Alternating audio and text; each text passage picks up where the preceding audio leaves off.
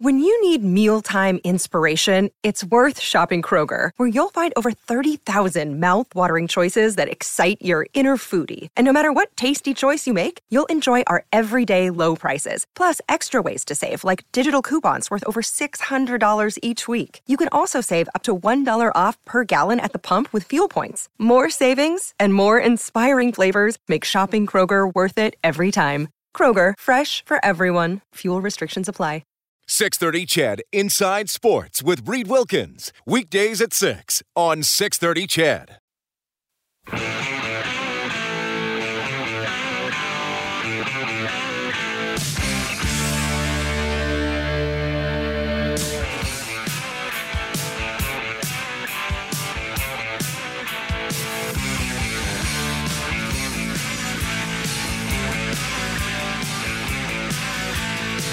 All right, it is 4-2. The Penguins leading the Rangers with about 4.5 minutes left in the second period. Penguins trying to go up 3-1 in that series. 5.5 minutes left in the second period in Washington. Capitals and Panthers 1-1. The Panthers are out shooting the Caps 29, but the President's Trophy winners getting all they can handle from the Caps. Two games start at 7:30. The Flames and the Stars are going to go at it. Dallas is up 2-1 in that series, and the Avalanche and the Predators are going to play in Nashville. Of course, the Avs lead that series 3-0. Tomorrow, Oilers and Kings at Rogers Place. 6 o'clock for the face-off show, game at 8 right here on 630 CHED. Bob Stauffer will have Oilers Now from noon to 2. The Kings won games 1 and 4. The Oilers won games 2 and 3. And three of the four games have been pretty lopsided, which has been one of the stories here in the Stanley Cup playoffs. A lot of games. A lot of the series are close, but not a lot of the games have been close. But we've still only had two overtime games a week into the playoffs. That's kind of unusual, though we'll see what happens here the rest of the way. Gord Stellick is going to hop on in about an hour. He covers the Leafs for Sportsnet 590 in Toronto. They're in a pretty good battle there against the Tampa Bay Lightning. I want to dive into some of my thoughts, not so much on officiating, but how the NHL, I think, could improve the perception of the officiating. I'll do that later on in the show. But right now, I want to welcome, courtesy Sentinel Storage, shop Canadian, store Canadian, try 4 weeks free, visit sentinelstorage.ca. He joins us every week on the show, former NHL goaltender, now broadcaster, Kelly Hrudey. Kelly, how are you doing? I'm doing fantastic, Reed. I've taken the night off, so I've worked 7 consecutive nights, and I'm getting a whole lot better and wiser in my age. So, as you know, I'm 61 years old, and I've decided that I'm going to start to take the odd day off instead of just pushing through all the time, and I'm trying to do it guilt-free.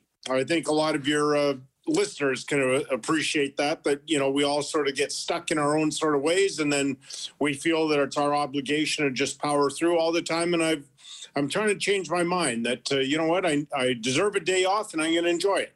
Well, good for you. Thanks for still coming on Inside Sports. I remember, I doubt he was the first to say it, but I remember specifically John Tortorella saying it several years ago about finishing playoff series as quickly as you can and saying that rest is a weapon. There you go. As we get older, though, I don't know if it's actually a weapon. It's maybe like a kind of a dull pencil. I don't know, but it still helps. Rest is a dull pencil. That's going to be my quote. It's good for you for doing that. Yeah, thanks. I know a lot of your listeners can appreciate it because we all sort of get stuck in our routines and we don't maybe take care of ourselves when we should. Yeah, absolutely. Okay. I got to admit, Kelly, I was surprised about something. And I know sometimes, you know, we banter with each other. We'll give each other a hard time. And this is kind of a stat that I guess isn't great, but I'm not bringing it up to kind of bug you or anything. I was literally surprised because I thought Jonathan Quick got a shutout and you played in the playoffs, 85 games, in fact. Like I always think once a guy gets to 80 or more playoff games, that's a lot because that's a season's worth of playoff games. Yeah. And I was shocked because you were a really good goalie who played in some really good games. You did not have a playoff shutout. I literally couldn't believe it, man. When you said that about Jonathan Quick, and I know when that jumped out to me yesterday as well, his 10th playoff shutout. And I always wondered why, like I had plenty of one-goal games, but I could never get a shutout. You know, I was never a shutout king anyways. Like, I think you and I have had this conversation. I can't remember. I had between 15 and 20. I can't recall, which, you know, isn't a ton when you consider I played almost 700 NHL games. Now, having said that, I did play in an era where shutouts weren't very easy to come by, in particular when I played in L.A. It didn't matter what year. There weren't a lot of shutouts coming my way. But clearly, you know, I think back when I was with the Islanders, and I had a lot of one-goal games then, I believe, but I was never able to get that one prize, and I wish I would have. Yeah, I just thought it was, I figured, you know, and in 93, you guys went all the way to the final. I was kind of surprised that there wasn't. But you're right, the era was a little different. I mean, you might have a game where you... well, like you said, you had games where you won 8-5 and you felt like, oh, I totally out goaltended the other guy, right? Or whatever. So, yeah. And I probably had 3 or 4 breakaways by Pavel Bure every single game I played Vancouver. So it's not like I went into a game going, man, this one looks pretty good for a shutout. Like, if I can keep them under 7, I've done a great job tonight. All right. Well, the Kings kept the Oilers well under 7, which they weren't able to do the night before. Man, oh man, the back and forth of the playoffs, all those series that got to Game 4 last night are tied 2-2, but we'll obviously focus on the Oilers here. I'm not surprised the series is tied 2-2. I guess I may be a little surprised at how it got there, and I'm curious what you thought, because that didn't... credit to the Kings, of course, but I also felt like I wasn't overly familiar with the Oilers team I saw on the ice last night. I'm with you. I thought the Oilers fell flat. I didn't see a lot of guys that had great nights, not pointing fingers at anybody, because I think it was a group thing for them. Although I thought Mike Smith played rather well. He had a lot of shots. I will say this. I thought like he had a lot of volume of shots. I'm not sure he had, you know, 15 high-quality chances against him, but nonetheless, that's how a Todd McLellan coach team operates, right? They like to get lots of pucks to the net and crash the net and look for deflections along the way. So, but L.A. is a team, and I mentioned at the top of the broadcast, they don't give you much. And I know, Reed, you watched them quite a bit down the stretch as well. And they came into Edmonton and Calgary and went on to Winnipeg after that trip. And they had, you know, some people, I will have to say, some guys you had in the lineup that I hadn't really heard much of because of injuries. And they had a banged up defense. And yet they play hard. They don't give you much at all. And even though Jonathan Quick had a shutout yesterday, up until, I think, in the second period, I could only think of one good chance until the wraparound by Darnell Nurse, and then the Yamamoto chance and Kane chance where Quick had lost his catching glove. And then a couple more in the third, but not a lot of high-danger chances. So that's what I expect again tomorrow. It's going to be a battle. Okay, so you mentioned the volume of the shots, and we know the stats throughout the regular season. Kings outshot teams. I mean, I think they had a stretch of 21 in a row. They outshot teams. Yeah. And what's really struck me, and I know teams want to shoot, but they have times they're not even looking at the net. They just win a puck battle along the boards inside the blue line and just sweep it down towards the goal. I mean, it's almost like they're not worried about the quality of the shot at all. Just get it down there. And they're hoping for maybe a regular redirection or tip, and or something off the back of a leg or back of a skate, or, you know, anything. They don't even care. They just try and get bodies to the net. And it's a pretty good strategy. In our second intermission last night, we talked about that. And it wasn't just based on the Kings and the Oilers. It was we showed a whole bunch of goals that were just simple deflections where a guy gets it back to the point, and you don't barely ever see any big slapper anymore. And in fact, Kevin Dexa has a hockey academy in Southern California, and he said that they do at least one drill every day, and it lasts about 10 minutes, where you get the puck back to the point. The defenseman's not allowed to take a slap shot. He just sort of walks the line and then a wrister towards the net, and they have people in front and they try and redirect. And he said, that's just a strategy now. It's, you know, it's, I would say this is sort of crept into our game about 4 or 5 years ago, Reed, where I really started to notice that I don't care if you have got a big slap shot anymore. Nobody uses it. It's just a wrist shot. wrist shot to the front and a redirect. And it's really hard for a goaltender, especially if it's in the high slot, the redirect. Well, and you make an interesting point, and something that Rob has talked about when he's talked about deflections, that he has said, you know, because I guess I remember when I was younger and I didn't play a high level of hockey, but it's like, okay, you want the point shot along the ice so it's easier to tip. But Rob says if you're in the NHL, if it's wristed in a foot or two off the ice, then when you tip it, the goalie doesn't know if it's going up or down. That's right. I agree with that. That's a really good strategy. And by the way, I've never seen the players more adept at the redirects in front and so incredibly accurate. Like, it's not just okay, I've got my stick on it and then who knows where it's going. They have an idea what's happening. I think go back to the, triple overtime, Pittsburgh and Rangers, that deflection by Malkin. It couldn't have been better, right? It right where the post and the crossbar meet, and it goes in. So it is a skill that is, I think, underappreciated, but it's a huge part of our game now. Kelly Hrudey joining us on Inside Sports. So Quick without the catching glove. Did you ever make a save or saves missing any equipment? I'm going to hesitate because I do recall the odd time where my glove may have come off, but most likely my blocker. But I don't think I've seen anything quite as spectacular as Quick last night. And by the way, I don't know if you watched it, but after the whistle had blown, when he's putting his catching glove back on, if you notice how tightly he's cinching it up.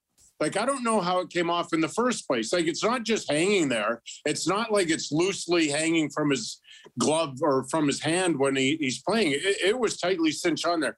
I don't know. I don't know if the Velcro that he uses to cinch it somehow maybe got tangled into the net, the webbing on the net, and somehow it came off that way. That was one of the strangest things, but two incredible saves right off. Yamamoto got him on the shoulder, then the crossbar, and then Evander Kane with a great shot, and he made a blocker save.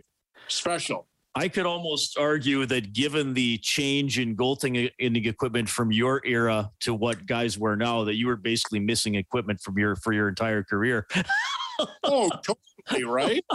Like, my pads, how tiny they were. And if I had a redo, you can bet that I'd go with the bigger giant pads that they wear now, and the enormous chest and arm protection that they have. Yeah. Take a few more inches away for guys to aim at. Okay, before I let you go, good observations on the Oilers.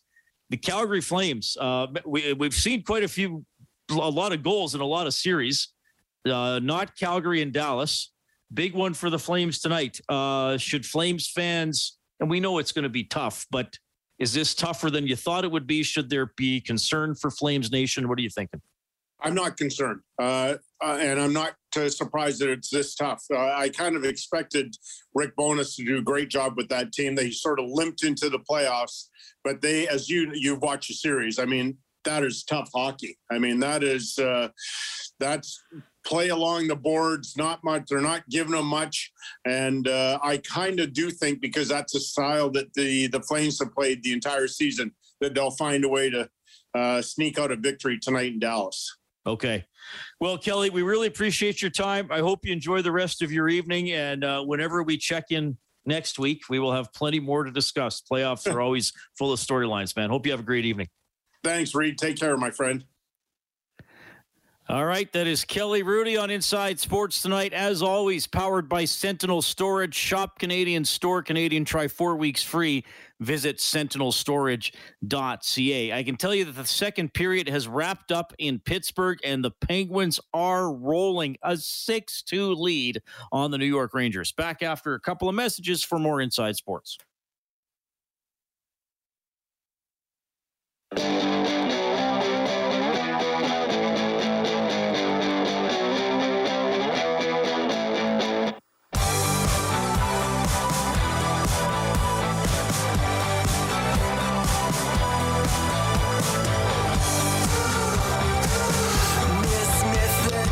Okay, appreciate you tuning in tonight. Game 4 tomorrow, Oilers and Kings. Once again, an 8 o'clock start. Our coverage will start at 6 with the face-off show. Same times for Thursday. There will be a watch party at Rogers Place on Thursday, and tickets for that go on sale at 11 a.m. tomorrow. So, fun times, tense times, embrace the tension. That's what I say. Better than not being in the playoffs at all. We had several years of that here in oil country. So hopefully the Oilers can figure this out against the Kings. Big game later tonight, obviously between the Flames and the Stars. And Dallas with a 2-1 series lead in that one. The Oilers obviously have to execute better. I think they got to take care of details better, play with a little more energy, a little more desperation in their game. I thought the Kings were the far more desperate team last night. I'm really curious to see what happens at the morning skate tomorrow and if Jay Woodcroft will shuffle up the lines a little bit. He did it in game at times yesterday, and we've had games in which obviously the Oilers have gone with 11 forwards and 7 D, so the lines tend to get jumbled around quite a bit in those games. No, Derek Ryan didn't play yesterday. He was a late scratch, being a little bit banged up. Derek Broussard played, so I'm not sure the status for Ryan for that game tomorrow. But I wonder if we might see a change here to the top 6. And, you know, I know, yes, Puljujarvi scored in this series. I also know he's a very inconsistent player. And, yes, there are other players who are not scoring, and maybe you wish you got a little more juice from, but they're generally not playing in the top 6. I mean, I suppose Warren Foegele would come to mind. Has someone like that been really noticeable in this series? Probably not. But you know, Foegele's kind of become become a fourth line player on this team, really. I would personally reunite McDavid, Kane, and Yamamoto. They were together when Puljujarvi was injured, and they did really well. Now, McDavid and Kane have done really well, kind of regardless of who they're playing with, but I think that's an opportunity there, and that's a really strong line. Now, Yamamoto also plays well with Draisaitl. Jay Woodcroft gave a really good quote late in the regular season. He said that Kyler Yamamoto is a popular request as a line mate because he does a lot of the dirty work by forechecking, keeping pucks alive, going in there, taking on bigger guys, all those kinds of things. But I mean, I wonder if the top 6 is better off, at least for tomorrow's game, if you put McDavid between Kane and Yamamoto and then had Draisaitl. And personally, for me, it would be McLeod that would go up because of his speed. And he's had some good games in the top 6 earlier in the season as well. Hyman is versatile enough. He moves to the right side. Could you have Draisaitl centering McLeod and Hyman? And then the bottom 6, I suppose, depends on health. You know, Nugent Hopkins could play with Puljujarvi, perhaps, or Archibald on the left side. You could bring Shore in. You could have, you know, maybe Ryan playing fourth line center, perhaps Foegele and Cassian on the wings. Just some ideas there. I don't think they would take Puljujarvi out of the lineup. I know a couple callers asked about that after last night's game. I think that might be a little extreme because you never know. He might have a game where he's really going, but I wouldn't mind him seeing on a line. I'm seeing him on a line with Nugent Hopkins. Now, I know the other option could be is bumping Nuge into the top 6. So maybe you had Kane, McDavid, Yamamoto, Nugent Hopkins, Draisaitl, and Hyman, and then McLeod maybe centers Puljujarvi and Archibald, or Puljujarvi and Ryan, or Foegele, or however you want to look at it. But I think it's more valuable, unless you're really shortening the bench or going for it in the third period. I think it's more valuable to have those 3 different guys at centers, McDavid, all playing center, McDavid, Draisaitl, and Nugent Hopkins. I wonder if that might be a shakeup tomorrow, because it was a tough game all around for Edmonton yesterday.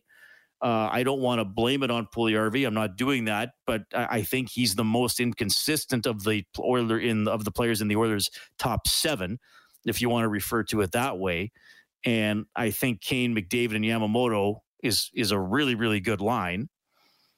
And again, because of McLeod's speed, I would put him up there with Draisaitl. That's the tweak that I wonder might be coming tomorrow. You know, Jay Woodcroft has said in the past he views Yessi as a top 6 player and wants to play him in the top 6. So I guess we'll find out at the morning skate, and obviously about the health of Derek Ryan as well, who couldn't play in yesterday's game. All right. Of course, we are happy to hear from you. 780-496-0063 if you want to chime in on anything. We will take a deeper look at that Leaf series and the mood in Toronto and what this first round means for their core players who, like these, the Oilers core players, have not been able to advance past the first round. And I want to dive into some thoughts on officiating and how the NHL could maybe boost the perception of its officials. So that's coming up next on Inside Sports. 630 CHED Inside Sports with Reed Wilkins. Weekdays at 6 on 630 CHED.